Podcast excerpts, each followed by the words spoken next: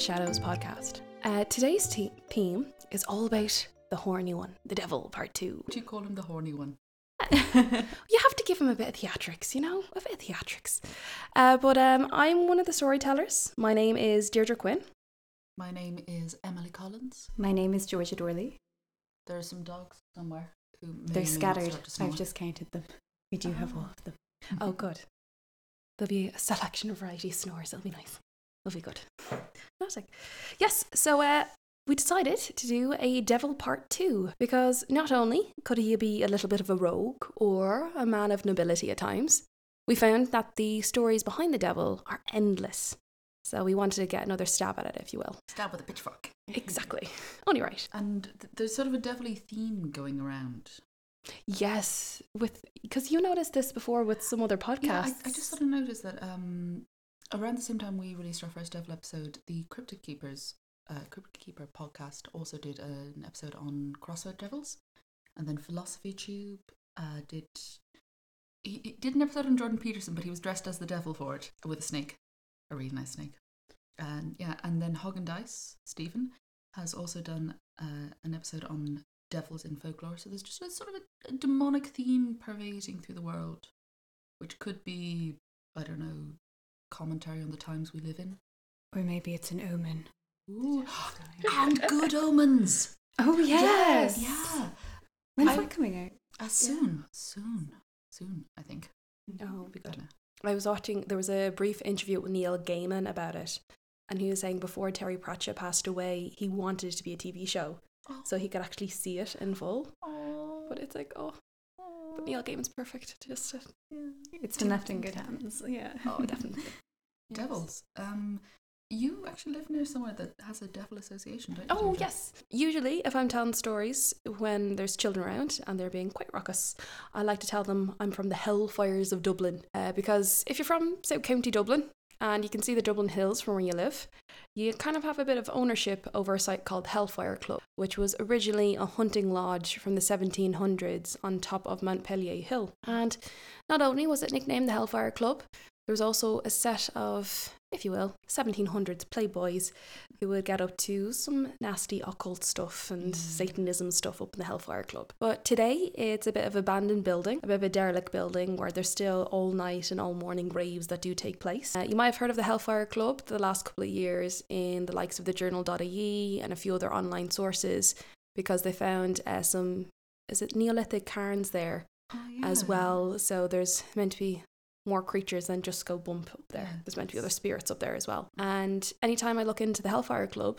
it always seems to have great connections to Mhm. other sites. So the Hellfire Club, it has a bit of a classic story of one stormy night outside. There was awful, awful weather, and there was a knock at the door. The boys inside the Hellfire Club open the door and they see it's a random, a random man who's looking for a bit of shelter. They let him in, stay the night. They play a few cards of poker, and then they realise their uh, special friend is starting to play rounds upon rounds of all this poker. One boy drops a card that lands on the floor, bends down to pick it up, and there he sees the stranger has hooves for feet. And then, of course, they find out it's the devil. Indeed. I know. Shocking. Indeed. Um, but another story I found that was similar to it was Castletown House down Mm. in Celbridge in County Kildare. Because one man who did help out with the hunting lodge that's now called the Hellfire Club was a man called William Speaker Connolly. Mm. But he had a nephew called Thomas, and Thomas had a similar encounter in Castletown House. Now, Stephen does cover this in Hog and Dice, Yeah. but it's uh, all the same. Recommend. Yes, it really is worth it because the amount of attention and detail puts into comparing the character of the devil from many different society angles is really, really interesting. He does a better version of the story of the Castletown house than my brief summary here. As about one night of two boys go for a hunt, and the stranger of the two is invited in for, uh, let's just say, to enjoy after the after the hunt. And they have a few drinks, they play a few round of cards, but then the stranger, he falls asleep, and uh, Thomas Connolly asks one of the servants to take off his shoes, and when they take off the shoes, they see animal hooves for feet. And then he wakes up, he turns into smoke, and then there's meant to be a crack that appears in the floor of the castle, of Castletown House Manor, and that's where he was meant to, uh, if you will, Yeah. evaporate to or Yeah, it's vapor a, to. it's a sort of common theme. The devil shows up, plays cards, and then somehow exposes his feet. Yes, it's always the feet that gets Yeah. him out. It, it, it's like in some fairy tale things, like uh, in I know in Witches Abroad, Terry Pratchett, there's a, a sort of evil fairy godmother character, and she can disguise anything except eyes. So a lot of people will wear like dark glasses to disguise the fact that they have um, like snake eyes. But the feet just seem I don't know where the feet come, comes from.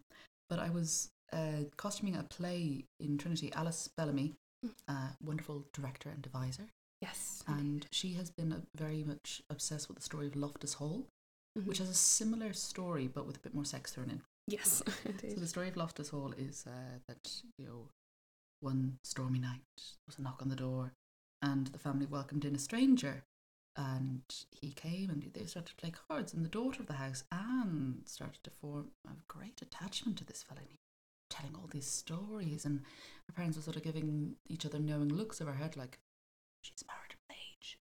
Let's find out if he's got prospects. And at some stage, someone dropped a card, and of course. And he said to have risen through the ceiling, leaving a hole that could never be repaired, and that Anne went doolally Oh, bless her. and uh, Mm. spent the next 10 years uh, in the tapestry room, refusing to leave. And then when she they found her dead, she was curled up into almost like a fetal position, but they couldn't, rigor mortis had set in, so they couldn't actually stretch out her body. Uh, but that she was then buried, her, her coffin had to be made around her body, and they found it in the crypts. So there's sort of some story to it. But Alice, when she was doing her research and was telling me about this, that there's in another version to that that apparently years before, the man of Loftus Hall had got himself into a little bit of trouble involving a game of cards and made a bit of a deal. And that it was a night of a storm, there were shipwrecks happening, and that his 10 year old or younger daughter Anne happened to be under the table when he made the deal. So when the devil came back, he came to claim Anne. Never heard that part Yeah, before. And there may or may not have been an attempted Antichrist child buried within the walls of Loftus Hall. Oh, wow. Yeah. We yeah, we, we should get Alice to come and tell the story properly. Oh, definitely. Yeah. Yeah. it, it does seem to be a, a, just a thing that happens with the devil when he's in Ireland. He'll play a game of cards and then forget to wear his shoes. yeah.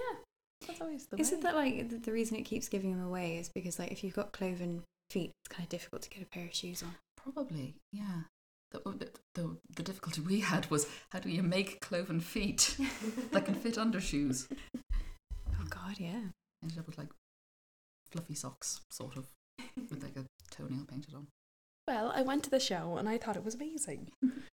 It was a great show. Hey, if anyone's looking to put on a show, there goes the bell tolling.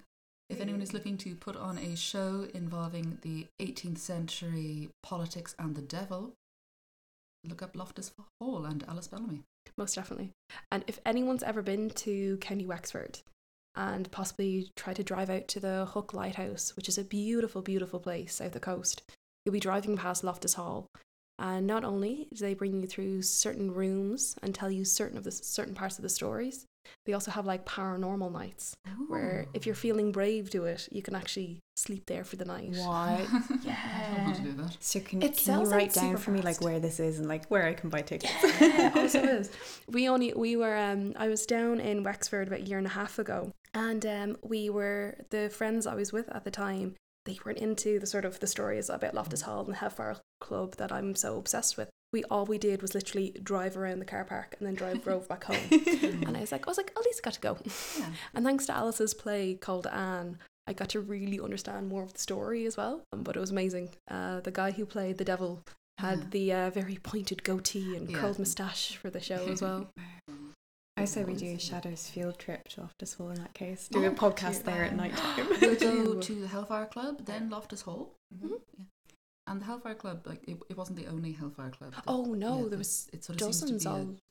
18th century. There were a lot of young men with a lot of power and money and Mhm. not much sense or t- things to do, Yep. hobbies. So they they would join Hellfire clubs and they would just you know drink and gamble and do horrible things involving barrels. Oh, awful, awful things. Um, yeah, there's this story that we've heard before about how Mm. uh, there used to be ladies from the red light district were turned not into people but into the Hellfire Club boys' playthings. Mm. And they would be brought up to the Hellfire Club high in the Dublin hills, forced into certain situations, into masquerade parties and other orgies and the like. And yeah, there was there's one awful story of not only a servant boy standing on the robes of one of the men of the house who got drenched by pouring hot whiskey over his head. There was also another story of one of these ladies from Dublin City Centre who was forced into a barrel and rolled down the hill. Now, some people say that the barrel was set on fire, other people don't. Mm. All we know, it was, uh, yeah, not a pleasant day. Devils Um, aren't always supernatural. Let's say that. Yes, I agree with you on that, George. And then there's a story that they uh, conducted sort of black masses in the Mhm. basement, and there may be a giant demonic cat prowling around. oh, yes, the Killikee cat. Um, there is a painting of the Killikee cat in one of the pubs along the way to the Hellfire Club itself, and it's uh, it's this ginormous, fluffy black cat with two piercing red eyes. And it was said to have haunted many of the homes that lead up on the way to the Hellfire Club. So, of course, it's that stormy night again. No one feels safe, but no one's expecting a gigantic black cat to walk into the bedrooms of these homes. And then, of course, things begin to happen inside the house of glass shattering and things turning itself on and off. And there you have a perfect setting for a horror scene in a way. But it's uh, a lot of people do feel that the Killikee cat may or may not still be around. Ooh. And the story behind the painting is that supposedly it was someone who met the Killikee cat and heard all the stories about it. And now uh, I think the Killikee cat likes to be quite notorious Mm. and enjoy its notoriety. This just goes into my theories that all cats cannot be trusted. Cats are up to something. I was thinking more along the theory of like, yeah, speaking of Neil Gaiman, you know, American Gods. Well, if someone's put a painting up of that cat, I mean, there's going to be resurgence and sightings. I'm just saying. Has to be. Has to be. When you gaze at the darkness, the darkness gazes back. Good friends with the darkness, actually. and the Hellfire Club, they, were- they, they sort of had a tradition. They liked their association with you know being the baddest of the bad. That they would, when they were sitting down to play cards, they would leave one seat empty in case the devil felt like dropping by. Yeah. I don't know if they oh, continued that's doing so that after he actually showed up. Yeah. I, and there's another thing as well of you don't know if that was a purposeful like invitation hmm. to let that strange, dark, tall uh, nightmare of a man walk into the walk into the doors of Hellfire Club. And there's other ones of them always constantly wearing masks as well. And one of them will wear a mask with a certain set of hooves, as so he would be put on the persona of Satan, so he'd be the MC of the night. So yeah, it's very very strange. Uh, some people believe that the roof of the Hellfire Club was all thatched, while others believe it was originally made of stones. And then there was one night when William Connolly, who was also nicknamed Speaker Connolly, had to gather as many stones as he could to mend the roof of the Hellfire Club. Um, but earlier on, I said when they did digging around the Hellfire Club recently, they found stones from about 5,000 years ago. And they believe that they used some of the sacred stones from these cairns as a part of the stones to repair the roof of the Hellfire Club. And this is what it gave such an unsettled feeling around the area because when it. Uh, when you sort of disrespect a burial ground, the dead don't like it. oh no, they find their way back. It's interesting viewing it that way, in that, you know, say they took these stones from the cairn, and that was the reason maybe that the devil decided to visit, let's say. It's interesting that that's in itself not a sort of like act of evil on the devil's part. It's sort of like, let's just scare these silly boys because they're messing with things that they should not be Yeah. touching, you know? And it's interesting that that then is, I know it's almost more of a, an act of justice or something. Well, that sort of goes into what Stephen was saying in the Hog and Dice video um, about the two sides of the devil, particularly in Irish folklore. The there's the Mm. upper class devil who plays cards, and he just sort of shows up to to scare people, and and possibly there's you know calamities as a result, but he's not there to like kill someone and steal their soul. I mean, he might be like blackening their soul, so it'll end up with them, but they generally they're slightly dodgy characters to begin with uh, versus the more um, sort of rural working class stories of the devil, where the devil is he, he is there to drain your life away and steal your soul. I suppose it's sort of the, the sort of the trickster versus the destructive sort of Mhm. aspect of the devil. Never very clever though. I, what does Stephen call it? The uh, the gold place winner of the 666 upper class Twit of the Year award. Very good. Because the devil in, in Irish Yeah. folklore, um, sometimes he's he can be terrifying, like in the Hellfire Club, but sometimes he shows up and he's he, oh, he's terrifying, but he's not that bright. Yeah. Yeah. The devil's not repeating on you, is it? That's, that's Bunbury. That's that's not your bed, Bun. That's Mimi's bed. So, what stories have we been looking at? I I spent all day looking up devil stories, by which I mean, in typical Georgia style, I went down another rabbit hole looking at Zoroastrian stuff again and hoping I could find a story from that sort of. But no, it didn't happen. I was looking at sort of kids' stories to do with it, and I was reading the creation myth and all that fascinating stuff. Can't talk about today about it today because I didn't find anything right, but perhaps in future. I'm not gonna. I really enjoy when you go down your rabbit holes. I know, but unfortunately, there's nothing relevant I can tell you today. I mean, like, I suppose it's interesting in that I was looking at, um, yeah, I just keep stumbling across this Zoroastri- Zoroastrian religion, which is it's kind of one of the oldest religions that is still actually active today. Um, obviously, it's changed a lot over the years. It, it predates the Abrahamic religions, and it really informs obviously Christianity, Judaism, um, and Islam. And it's it, it's sort of one of the sort of first monotheistic religions. Um, when it was created, it was very much this idea of like sort of light and dark, good and evil. You have, um, I don't have my notes on me now, but you sort of essentially had God or the, the, the wise Lord was sort of seen as like their sort of like God figure, but there was also the um the complementary figure of Ahriman, I think his name is, who was um obviously sort of like a bad guy if we're going in these Mm. terms.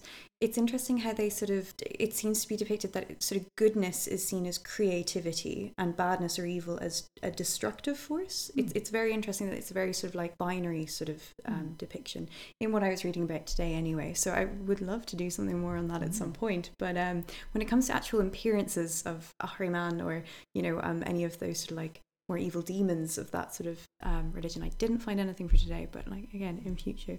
But I mean like if Emily's still blanking, uh, Oh, which is really actually, no, unusual. I I'm was just enjoying enjoying this. this. It's It's going going to be the build up to You're you're building I the was just- suspense so for wait for next story time. It's a demon, not the devil.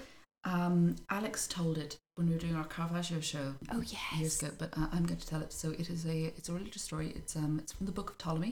It's actually from the Book of Tobit. This is going to be more Emily misremembering the Bible. Warning beforehand. I haven't read the Bible version in a while. This is my version of it, so it may be slightly blasphemous. Do it. Uh, just just just for warning. The devil will be pleased. So it starts with um, Talbot, and Talbot was a good man, a wise man, a clever man, but he had made a, an unfortunate mistake of falling asleep under a tree where some birds were roosting, and when the birds relieved themselves onto his face, he became blinded. Which, yeah, not not not a nice way. Being blinded is bad enough, but being blinded in that due to the infection is particularly horrible. As a result, many people felt that Talbot and his family were cursed. And so they lived um, on the outskirts. Um, they would go back and forth sometimes to do trading, but they very much kept to themselves. Now, Talbot had a son, Tobias. And Tobias had a dog called Hera, which I, I just love the it's a little psychic dog. And he decided that his father was old, was was blind, it was too dangerous for him to go and into town to do the trading, so he would go. And his mother was a bit worried because he'd never gone on his own. He could get lost. He could be set upon by brigands. But he insisted that no, he was going to do this. He was going to take on this responsibility, and he would go. And he had Hera with him. So what trouble could they get into? And they travelled uh, for a while, and uh, were getting slightly lost. Uh, but Hera sort of knew the way and was pointing him in the right direction. And then they bumped into a man, very nice man, very friendly man. And the man said, "Well, I'm I'm traveling to town as well, and it's it's probably safer to travel with the two of us. Do you mind if I join you and your dog?" And uh, Tobias said, "Yeah, that makes sense." And so they travelled, and the man was just just something about him that told me he felt safe with them. So they uh, they eventually came to a river, and it was a deep river, and uh, difficult to cross. There was no bridge, and so they realised that they would have to wade across it. And so the man said, uh, "I'll go first. I'll take. Uh, I'll, I'll carry Hera because I'm a bit taller than you, and you take my stick, and you can go after, and that'll help you keep balance." So the man crosses the river holding Hera the dog, and he gets wet, but he's fine. And then Tobias goes to cross the river, and as he's crossing the river, suddenly the current becomes much deeper and the water is washing against him and he's losing his balance. And he suddenly sees that in the water there is a fish. It's a big fish with lots of teeth. And he calls out to the man on the bank, Help, I'm to, I, I, what do I do? And the river's become so much wider, I can't reach across. And the man says, Don't worry, you've got the stick, use the stick, pitch the fish. And so he does, and he drives this stick down into the fish. And when he pulls it up, it's a very normal sized fish. The fish has suddenly shrunk and the river is back to normal. And doesn't know what's going on, but the man helps him out and says, Look, it's okay, it's okay. My name's Raphael. Everything's going to be okay. And they make their way to the village, but Tobias is still quite quite shaken by this and he, he passes out. And when he wakes up, he's in a house. And there's a woman looking after him. This, when he looks on her, just thinks, I never want to close my eyes and know that I won't see you again. And the woman, she's she's very fun when she says, you know, Raphael brought you, you, you were ill, I've been looking after you. And he's just like, hi, tell me everything about you. And her name is Sarah, and they get to know each other. And he's thinking, I, I, I want to marry this woman. I, I, I cannot live without her.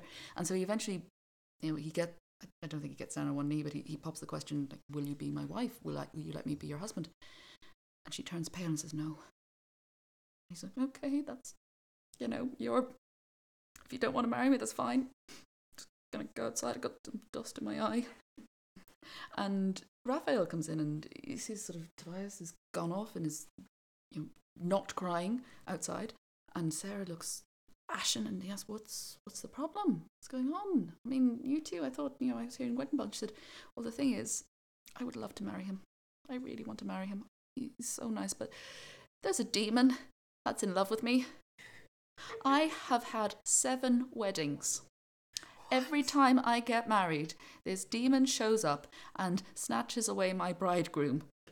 I've had seven weddings and no wedding nights. You'd think she would have stopped after three. Well, anyway, so Raphael thinks and goes, okay, I know how to deal with this. Uh, and he goes and tells Ptolemy, I'm sorry, Tobias, don't worry, you're getting married, I'll be your best man. Uh, I've, I'm getting everything ready. Uh, do you still have that fish you caught earlier? And uh, Tobias is, is, is confused, but says, uh, "Yes, I still have the fish." Raphael takes the fish and says, "Brilliant, great, yeah, I'll go. Uh, I'll, I'll go get things ready. Uh, call the rabbi. Um, you know, you, you get yourself brushed up, and you know we're going to get you married." And the wedding is performed, and you know Sarah's looking a bit worried because she's been through this situation before, and she's just waiting. And as soon as they sort of you know it is done, they are married. The room suddenly starts to fill with smoke and there are shadows cast on the walls that are being cast by people not standing there and there's a great terrible voice and claws start to come out of the ground and they grip Tobias and he can feel and he's being lifted and he's being pulled and Raphael jumps out grabs the fish sticks his hand into the fish's heart yanks it out throws it into the fire and the burning fish heart lets out a smell that drives away the smoke drives away the demon and the couple are now you know peaceful to live on their lives and it goes well. And uh, Tobias suddenly realizes, oh God, my parents. they- They haven't seen me in weeks. They must think I'm dead. Oh, quick, we better get back. Oh, I can introduce you to my parents. so they, they travel back. Um, Tobias, Sarah, Raphael, and Hera the dog, uh, having a rather uneventful journey back. And when they come back home, Tobias's parents are thrilled. They thought their son was dead, and he's come back, and he's come back with a friend and a wife, and Sarah's getting on really well with him. And um, Raphael, he, he keeps looking at um, Tobit, um, the blind man, thinking, I still have that fish. And so he, he takes Tobit out um, and says, Look, I, your sight was taken from you by something that wasn't your fault. I, let me remedy this. So he takes the eyes of the fish and places them over Tobit's eyes. And when they fall away, so does his blindness. And he can see not just what men can see, but he can see the truth of things. And he can see that this is no man before him. This is an angel. This is the archangel, Raphael. And Raphael goes about his business being, you know, best man, demon slayer, rescuer of small dogs. I love the way that was the last one. Savior of the dogs. It's funny because when you said Raphael, I was like, oh yeah, like the painter. It didn't even cross my mind. I was like, oh, angels, yeah. Wait, hang on, hang on. Is it Raphael or Uriel? Uriel, um, I'm actually, you know what? I'm judging this from that TV series Lucifer, so I don't know if I should be. We've got one of our researchers on it now, guys. no, I should- Google. What I'm trying to figure out is so he takes the fish's eyeballs and places them on top of those eyeballs. And Surely, yeah. then so he's got the fish's eyes in or the fish eyes cure his mm. the infection, the blindness that he has. So he's he keeps his own eyes. What I'm confused about is how he still had the fish after that long journey. Yes. And that the dog didn't eat it, or that anybody didn't say like you do realize that's a bit of a rotting Yeah. fish. It's a, What's it's, a, that it's a very special fish, but you know it has its uh, aromas. Well, it is Raphael in the Book of Tobit. Um, he uh, don't know what else he's doing, but um, yeah, he's in the Book of Tobit. That's a great story. I, Mm, I'd never that's a heard that really, really before. Gotta go find me some magic fish. It always appears. It's always something like leaping as high as a salmon, getting knowledge from a salmon. It's always hmm. there's always. I just wonder what kind of fish was it was. With the idea of you have the bread, the loaves of bread, and the fish. That's like the never ending. So I always wondered what kind of fish is it. That, yeah, fish have always been kind of mystical, but I wonder if it's just because, like, when we didn't know so much about biology and science, we were like, how does it breathe underwater? There has to be something special there. Sorry, Squire has decided to attack a curtain. Squire, what are you doing? Squire. so we have uh, miraculously managed to slip back to God. Yeah, because God and the devil, um, they, they, they occasionally in, you know intermingle in folklore. Not not a huge amount in the Irish folklore actually, Mm-hmm. Uh, except for like the, the odd time of like uh, oh things aren't working quick, make a sign of the cross. Oh, poof, Things are that does occasionally happen. Yeah.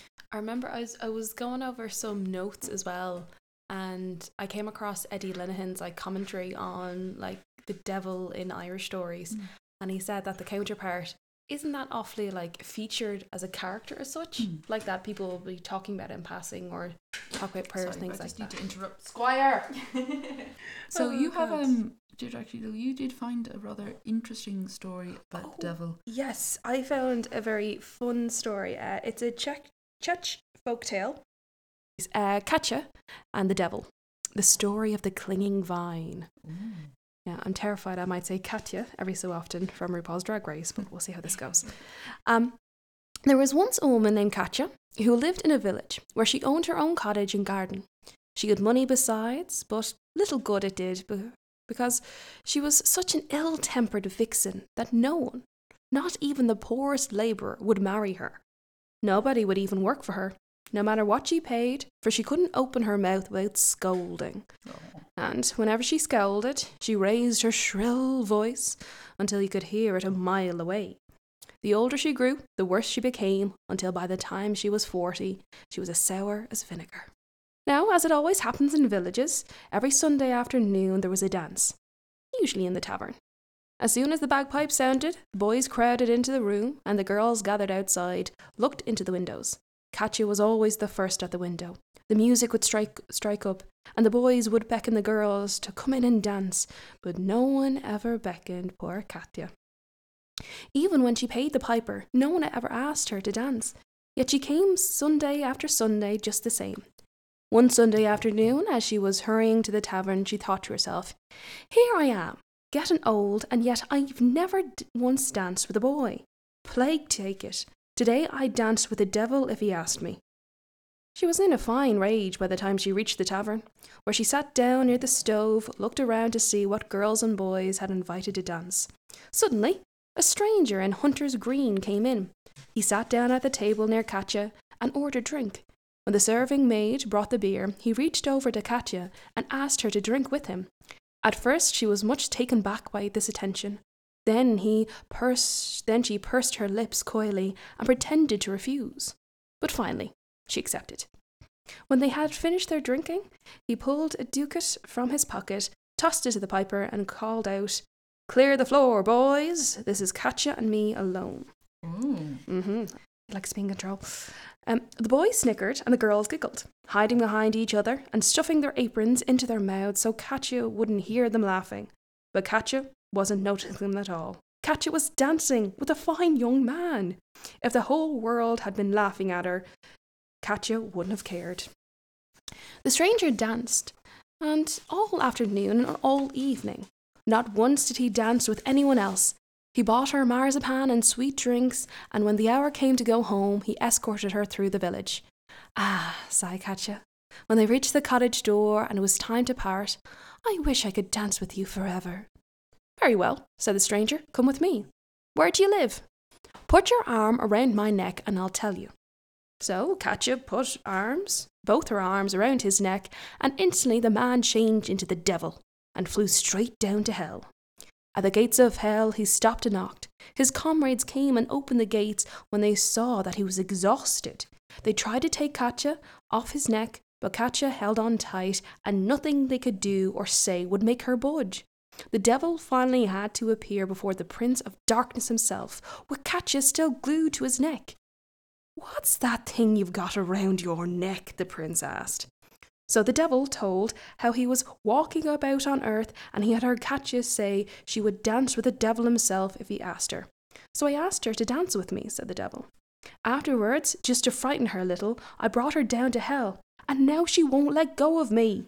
Serve you right, you dunce, the prince said. How often have I told you to use common sense when you're wandering around on earth? You might have even known Katya would never let go of a man once she had him. I beg your majesty to make her let go, the poor devil implored. I will not, said the prince. You'll have to carry her back to earth yourself and get rid of her as best you can. Perhaps this will be a lesson to you. So the devil, very tired and very cross, shambled back to earth with Katya still clinging to his neck. Which I'm starting to feel for the devil's neck here. I know he shouldn't, but I am. he tried every way to get her off. He promised her wooded hills, rich meadows, if she would just let him go. He cajoled her, he cursed her, but all to no avail. Katya still held on. Breathless and discouraged, he came at last to a meadow where a shepherd, wrapped in a great shaggy sheepskin coat, he was tending to his flocks. The devil transformed himself to an ordinary looking man, so that the shepherd didn't recognize him. Hiya there, the shepherd said. What's that you're carrying on your back? Don't ask me, the devil said with a sigh. I'm so worn out, I'm nearly dead.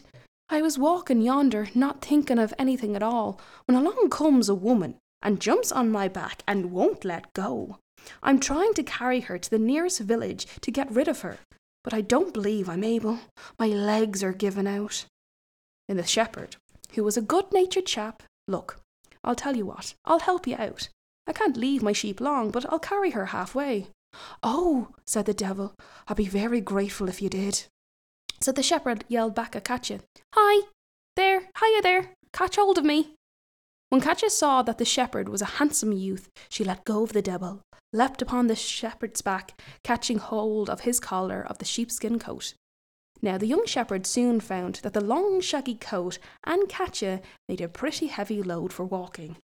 In a few moments he was sick of his bargain and began casting out for some way of getting rid of this girl.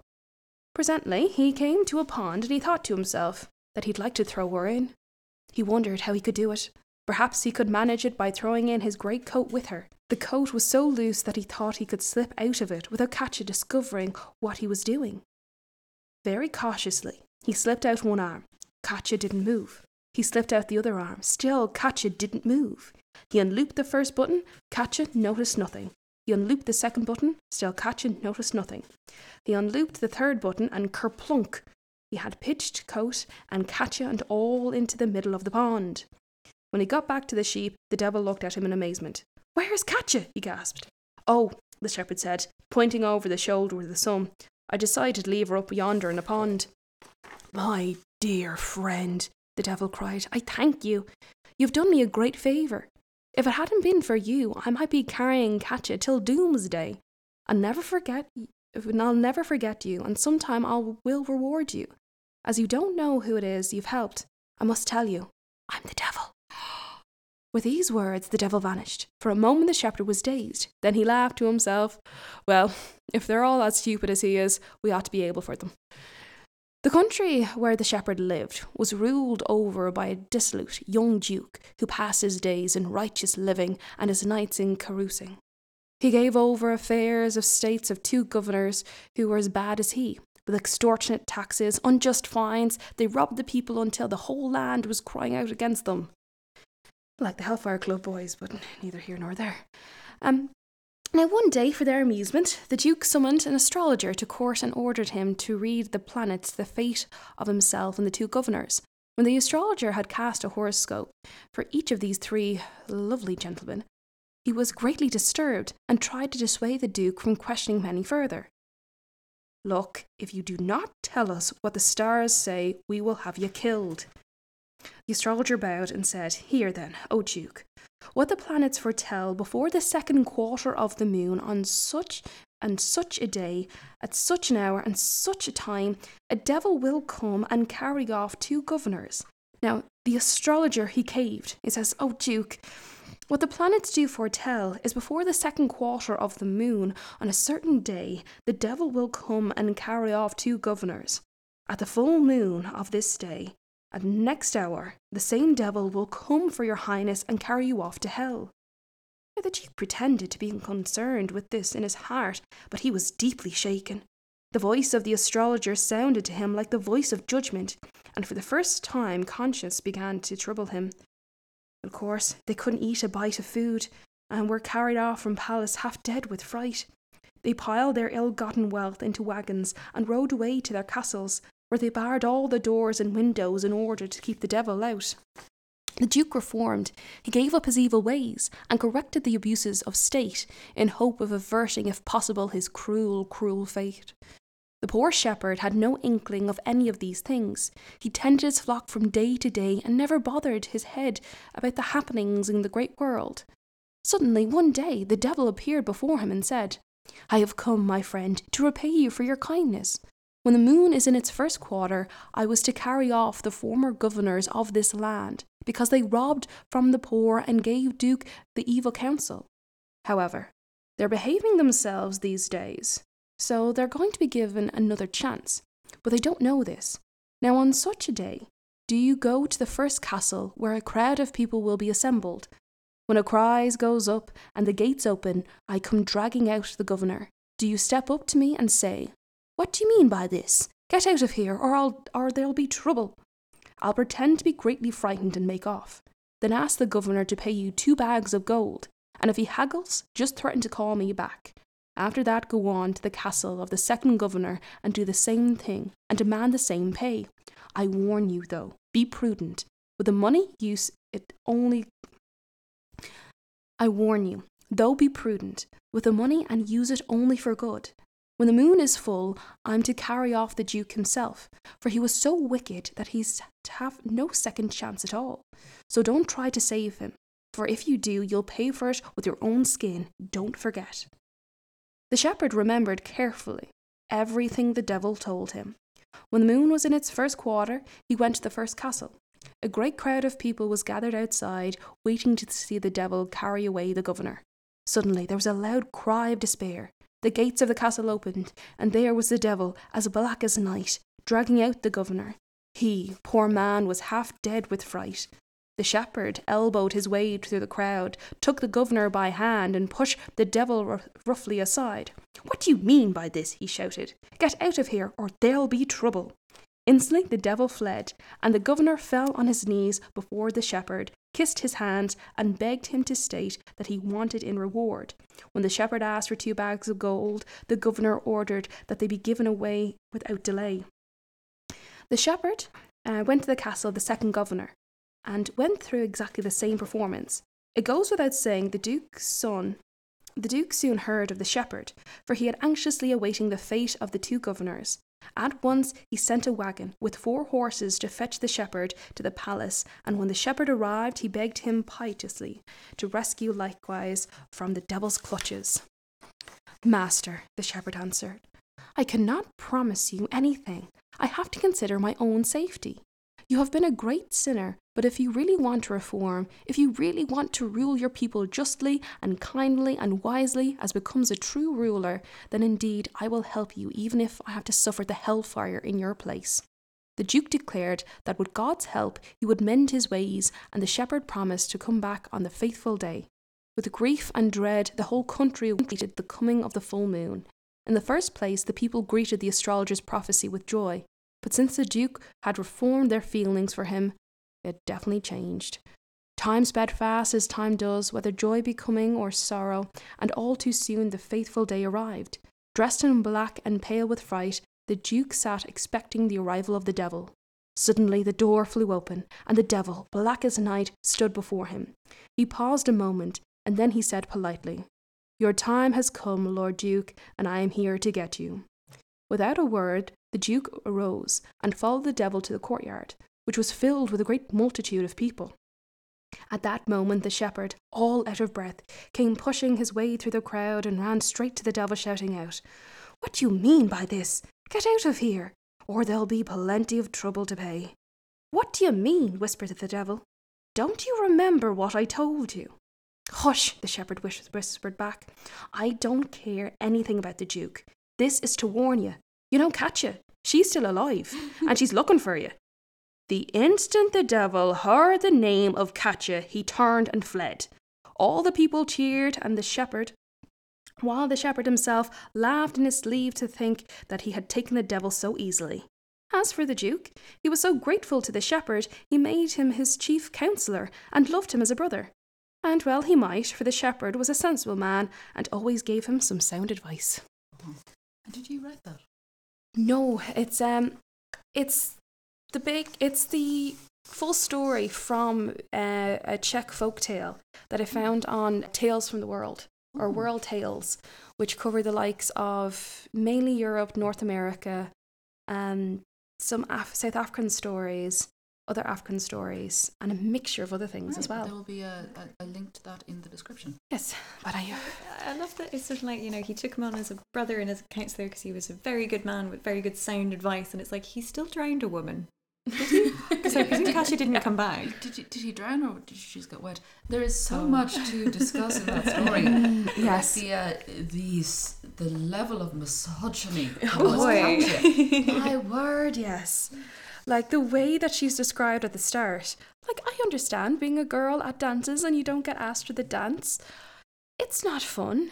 Uh, but the idea of that that was the only thing that she did on her weekends was to get herself ready and to keep going to the dances. You're I know, like, but also the fact that you know she is a an independently wealthy woman, or like she has her own cottage and her own garden, and she has money, and but I, I this could just be being you know my, my, my feminist lens is going, "Ooh," but it's almost like because she is able to go without a man, no man wants her. mhm.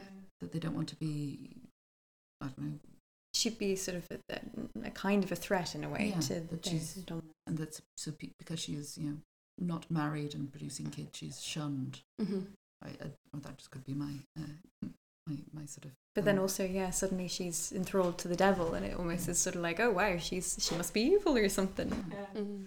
and it's just sort of this thing of like, oh, the only thing the devil fears is a single woman. Yeah. Yeah, exactly. This sort of spin, evil spinsterness. Or even the way the Prince of Darkness describes her of saying, You do realise if she's got her claws into you, she'll never let go. Yeah, but, you know, she was just out there like. looking for a man to snare. But then suddenly, uh, when another handsome man appears, she'll she'll hop onto Yeah. his back. You know? Yeah. Oh God, Yeah, yeah, I hadn't even thought about that until I said it. Yeah.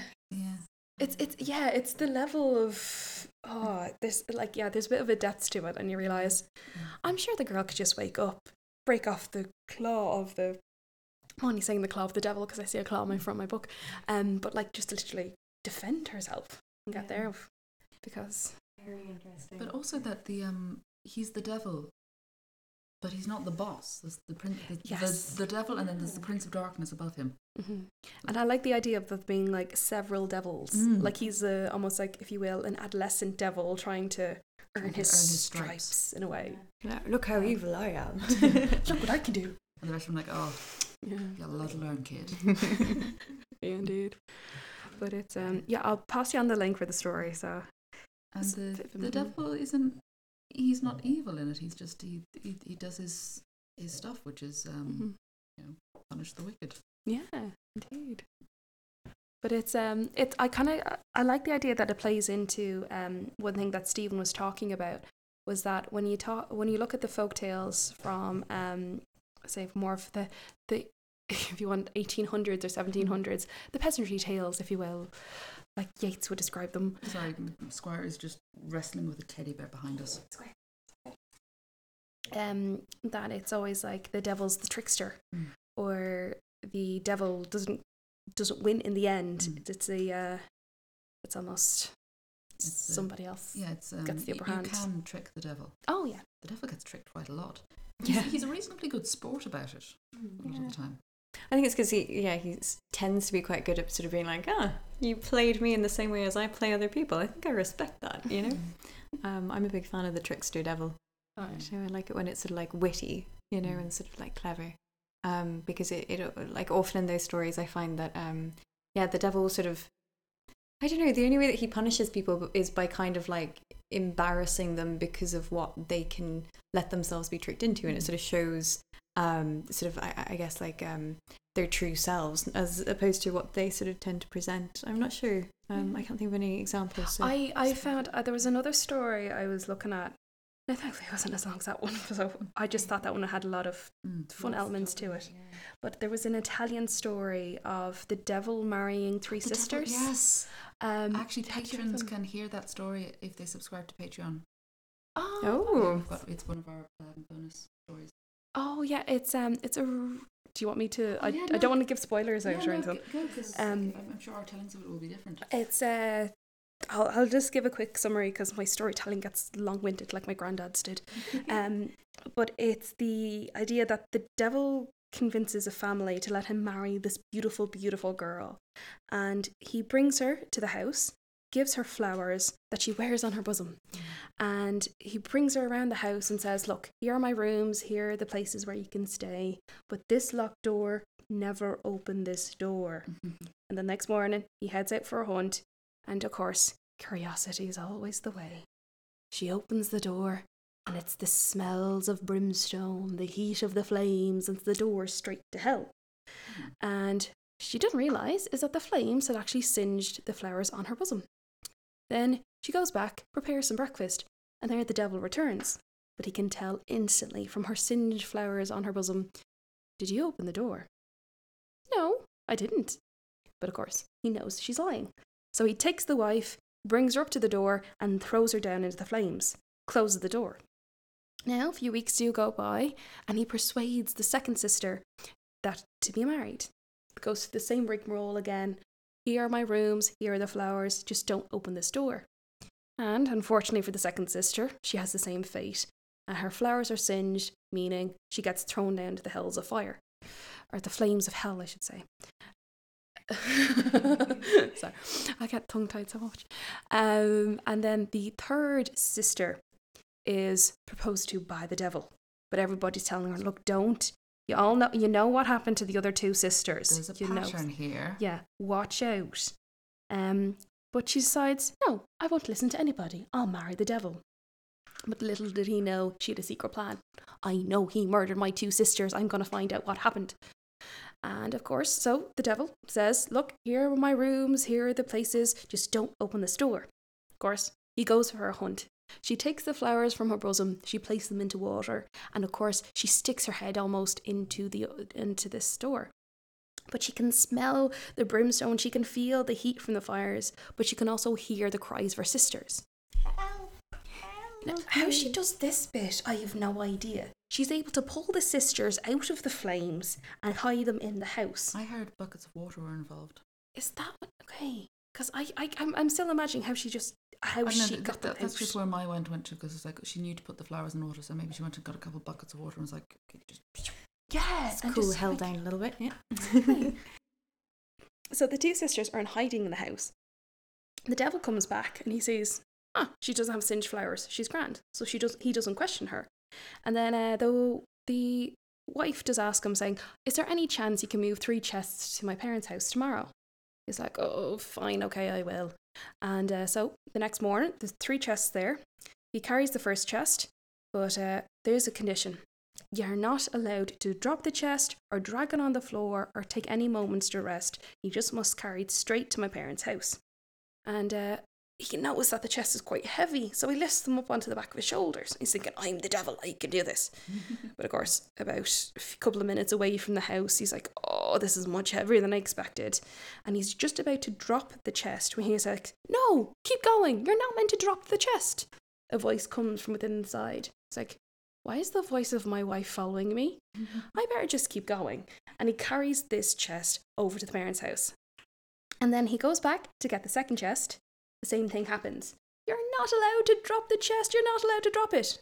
He turns his head around and he realizes that's still the voice of my wife. She can see through walls and around corners. What's going on? Drops off the second chest. Now he lifts up the third chest and it's much heavier than the other two, which I did not like the description.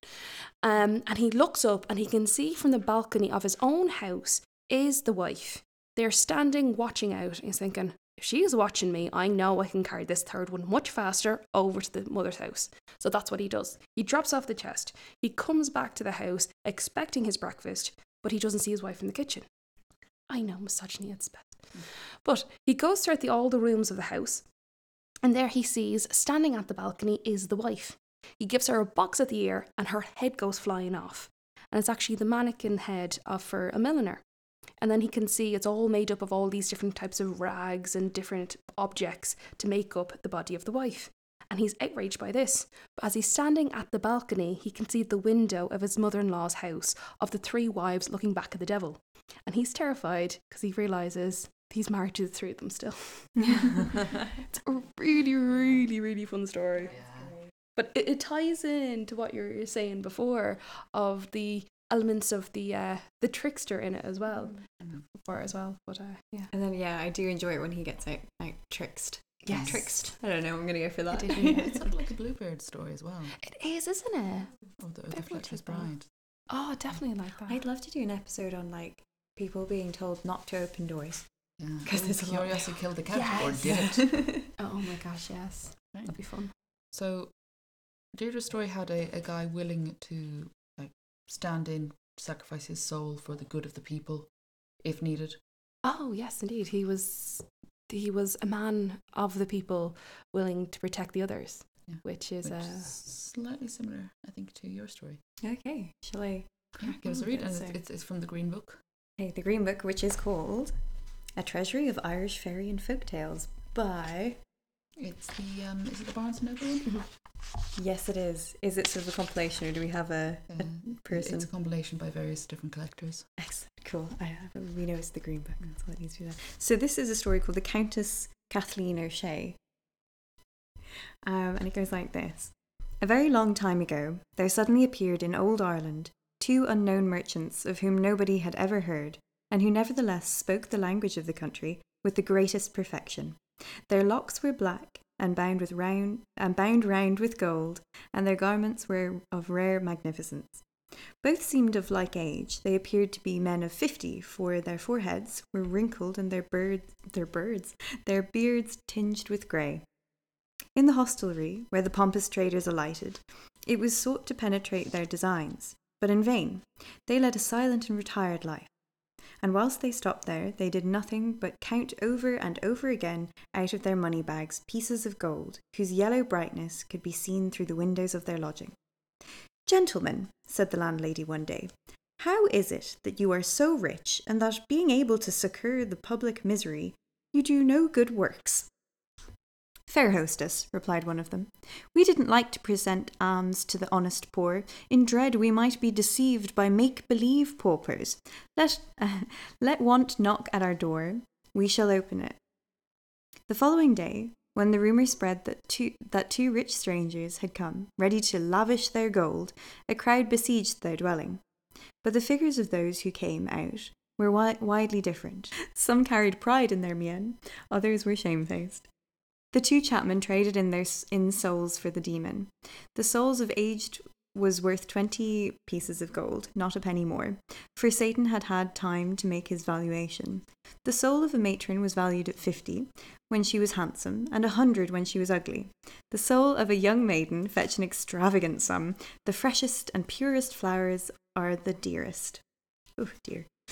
At the same time, there lived in the city an angel of beauty, the Countess Kathleen O'Shea. She was the idol of the people and the providence of the indigent. As soon as she learned that these miscreants profited to the public misery to steal away hearts from God, she called to her butler. Patrick, she said to him, how many pieces of gold in my coffers? A hundred thousand. How many jewels? The money's worth of the gold. How much property in castles, forests, and lands? Double the rest. Very well, Patrick. Sell all that is not gold and bring me the account. I only wish to keep this mansion and the des- demesne that surrounds it. Two days afterwards, the orders of the pious Kathleen were executed, and the treasure was distributed to the poor in proportion to their wants. This, says the tradition, did not suit the purposes of the evil spirit, who found no more souls to purchase. Aided by an infamous servant, they penetrated into the retreat of the noble dame, and purloined from her the rest of her treasure. In vain she, sh- she struggled with all her strength to save the contents of her coffers. The diabolical thieves were, were the stronger. If Kathleen had been able to make the sign of the cross, adds the legend, she would have put them to flight, but her hands were captive. The larceny was effected. Then the poor called for aid to the plundered Kathleen. Alas, to no good. She was able to succour their misery no longer. She had to abandon them to the temptation. Meanwhile, but eight days had to pass before the grain and the provender would arrive in abundance from the western lands. Eight such days were an age. Eight days required an immense sum to relieve the exigencies of the dearth, and the poor should either perish in the agonies or of hunger, or, denying the holy maxims Marxism, whoops, sorry guys, it's my inner socialist speaking, denying the holy maxims of the gospel, vend for base lucre their souls, the richest gift from the bounteous hand of the Almighty. And Kathleen hadn't anything, for she had given up her mansion to the unhappy. She passed twelve hours in tears and mourning, rending her sun tinted hair and bruising her breast of the whitest of the lily. Afterwards she stood up, resolute, animated by a vivid sentiment of despair. She went to the traders in souls. What do you want? they said. You buy souls? Yes, a few still, in spite of you. Isn't that so, saint with the eyes of a sapphire? Today, I am come to offer you a bargain, replied she. What? I have a soul to sell, but it is costly. What does that signify if it is precious? The soul, like the diamond, is appraised by its transparency. It is mine. The two emissaries of Satan started. Their claws were clutched under their gloves of leather. Their eyes, their grey eyes sparkled. The soul, pure, spotless, virginal of Kathleen, it was a priceless acquisition. Beauteous lady, how much do you ask? A hundred and fifty thousand pieces of gold. It's at your service, replied the traders. And they tendered Kathleen a parchment sealed with black, which she signed with a shudder. The sum was counted out to her. As soon as she got home, she said to the butler, Here, distribute this. With this money that I give you, the poor can tide over the eight days that remain, and not one of their souls shall, will be delivered to the demon. Afterwards, she shut herself up in her room and gave orders that none should disturb her. Three days passed. She called nobody, she did not come out. When the door was opened, they found her cold and stiff. She was dead of grief. But the sale of this soul, so adorable in its charity, was declared null by the Lord, for she had saved her fellow citizens from eternal death. After the eight days had passed, numerous vessels brought into famished Ireland immense provisions in grain. Hunger was no longer possible. As to the traders, they disappeared from their hotel without anyone knowing what became of them. But the fishermen of the Blackwater pretend they, that they are enchained in a subterranean prison by order of Lucifer, until they shall be able to render up the soul of Kathleen, which escaped from them. Mm. Andrew, I've never heard that one before. Actually. Yeah, I, yeah. Sorry, I mean, I definitely read, read it before this podcast. yeah, I, um, I don't know where it comes from, but it's, it's in the Green Book. Um, yeah. yeah, it's a very interesting story. Mm. Yeah, it's it's so full of the spirit world to it as well. Mm. Because you just think of this like sort of water vapory spirit of Yeah. Kathleen.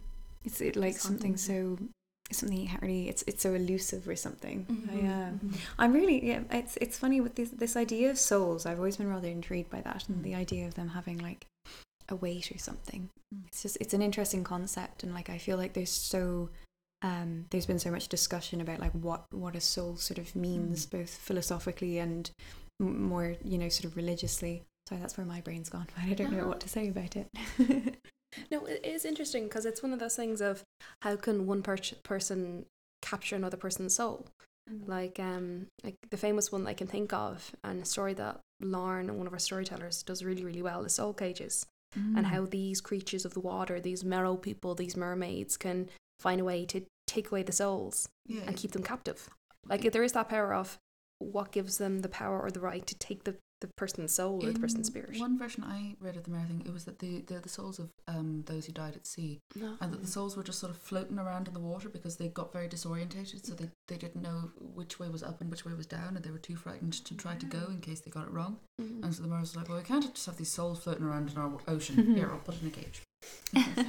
which I just sort of like because we talked about in our Merrow Merrow episode, but the idea that Merrows don't have souls, so they're a bit confused by what these things are. Ah. I'm just thinking about mentors. Yeah, yeah. I do like in the story that the the, the, the agents of the devil or the demons, uh, they're going about this capturing of souls in a very practical, business-like way. Because like, mm, we could spend a lifetime tempting this person to get their soul. We could set up a business saying that we'll buy souls, cash for souls, cash for souls. I'm also really liking that. Uh, yeah, when I tried saying maxi- maxim and I tried saying Marxism, which sounded a bit like Marxism, and I Mhm. suddenly I'm like, wow, this is a story about how we should overthrow capitalism. Yeah. but it, yeah, it's interesting trying to put like um yeah. a human sort of um a human constructed um currency um or or sort of like not weight but sort of like value on a soul and that sort of and that idea of like Kathleen then trying to trying to redistribute the wealth But on Um, the on a Marxist thing of her like trying to redistribute the wealth, how did she get the wealth in be- the beginning? yeah why didn't she question. redistribute it before? And also, just throwing gold at people isn't going to change the structure because Yeah. that gold is going to go because they need to buy food and then they're going to have no gold and the food's run out and then they're back in square one. so really she should have been investing in like you know educational schemes and Mm. things yeah Yes. improved facilities Yeah, Um, getting you know, getting them to own their own land so they're Mm. not having to pay the rents and. yeah she should have been building social short-sighted. housing That's all I'm Short-sighted, saying. Kathleen. But I mean, it, it wouldn't be the same story. It wouldn't be like the, the, the great sacrifice yeah Yeah. because you know building infrastructures and things takes time. Yeah. It's very slow and painful. It's slow. It's less interesting, but it's worth doing. Yeah. Anyway, I always love it. You have to have like that little moment of like the melodrama of the sacrifice of it within the story. Um, but then, like, also the problem, the problem with the whole thing is sort of like, oh, she was like really beautiful and a virgin, so her, Of her course, soul of- is of- worth of so much more. Yeah, It's like, oh and God the almighty. description of the agents of the devil as being, you know, they, they are dark and swarthy and. I don't know when the story was written, possibly slightly anti-Semitic. oh, oh God, yes, of course. I, I don't know. It, it might just be because I'm um I'm, I'm currently reading listening to uh, Spinning Silver, um, which is a novel uh, which is brilliant. To go go read it. But in it there is a, a character and she is Jewish and her her family are moneylenders because it's the only profession they can have. And there's a lot of people um like the story of Rumpelstiltskin. People sort of telling that as a way as a story that they like because it's them getting to trick the moneylender, and she sees it more as a long long story, long tangent. But anyway, I'm, so it's just in my mind. I'm just wondering is this a slightly anti-Semitic story about interesting. mm, you know um, money lenders and debt and things. I think, I, to be honest, I would see, I would see some sort of influence there. Mm. Thank you for Yeah. pointing that out as well, actually, because yeah, it hadn't, it hadn't struck me with this one. Because the collection of the stories that are in that book, it's mainly like 19th century, isn't it? Yeah, Kind nineteenth of century, a little bit older. Some of them, uh, Yeah. and some of them are older stories that were then collected in the nineteenth century. Yeah, for that way as well. Yes. So it's Mm. um I think it's just their subtle ways of saying things. yeah. Well, right now we can sort of see it through a different lens. Mm. So let's just take a moment to be like, we do not endorse this. yeah, yeah. Um, it is a good story though. yeah. So Mm. those are um, those are some devil stories. That we've enjoyed, and we, we we've sort of gone the full gamut. We've gone like demon side biblical story, devil being tricked by the greater trickster, to dark soul stealing devil. Again, Mm. we sort of gone full circle. So many different iterations of them. And there's still so many more devil and demon stories. Yes. Endless. And we just we love telling devil stories. The the world. It's sort of we uh, it's how we ration and explain our humanity and our dark sides and our fears through the personification of the devil. So does that mean there's potential for a Devil Part Three? Possibly. I think I think we might need to do like something something a bit lighter. Are there a lot of like are there many folk tales involving angels? I know there are a lot of religious stories and stories about saints, but folk stories, folk tales. That could be interesting, yeah, because Yeah. the devil appears very dominantly in, in both the more religious stories and folklore. Because when it comes to angels, Yeah. it could be interesting to even just investigate, like, do, uh, you know, either figures and folktales that sort of have similarities with the more sort of like biblical versions of angels. Yeah. Something Well, there we is a uh, a theory that um the, that fairies were angels who, in like the Great Dividing War, didn't pick a side. Yeah. So they're not good enough for heaven, not bad enough for hell. I heard I heard of a version of um it was when the seat up in the heavens was um the person who was there had to go and excuse himself for a moment or two. And that's where Lucifer decided to sit there or from people. And those who praised Lucifer, who was sitting on the throne itself, but wasn't in his rightful place, those people, those creatures themselves, were shunned on in shunned out of heaven, and went to the places like the airs and the waters and the land. And this is the idea behind how some fairy creatures, some fairy stories, come from creatures of the sea, land, and the air Oh. itself.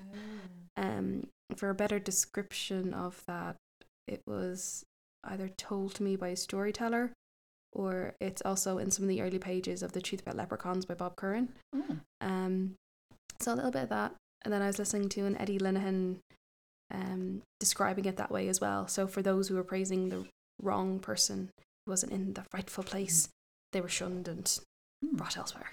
Hmm. So we, we, we may end up doing uh, angelic influences in folk tales. Yes.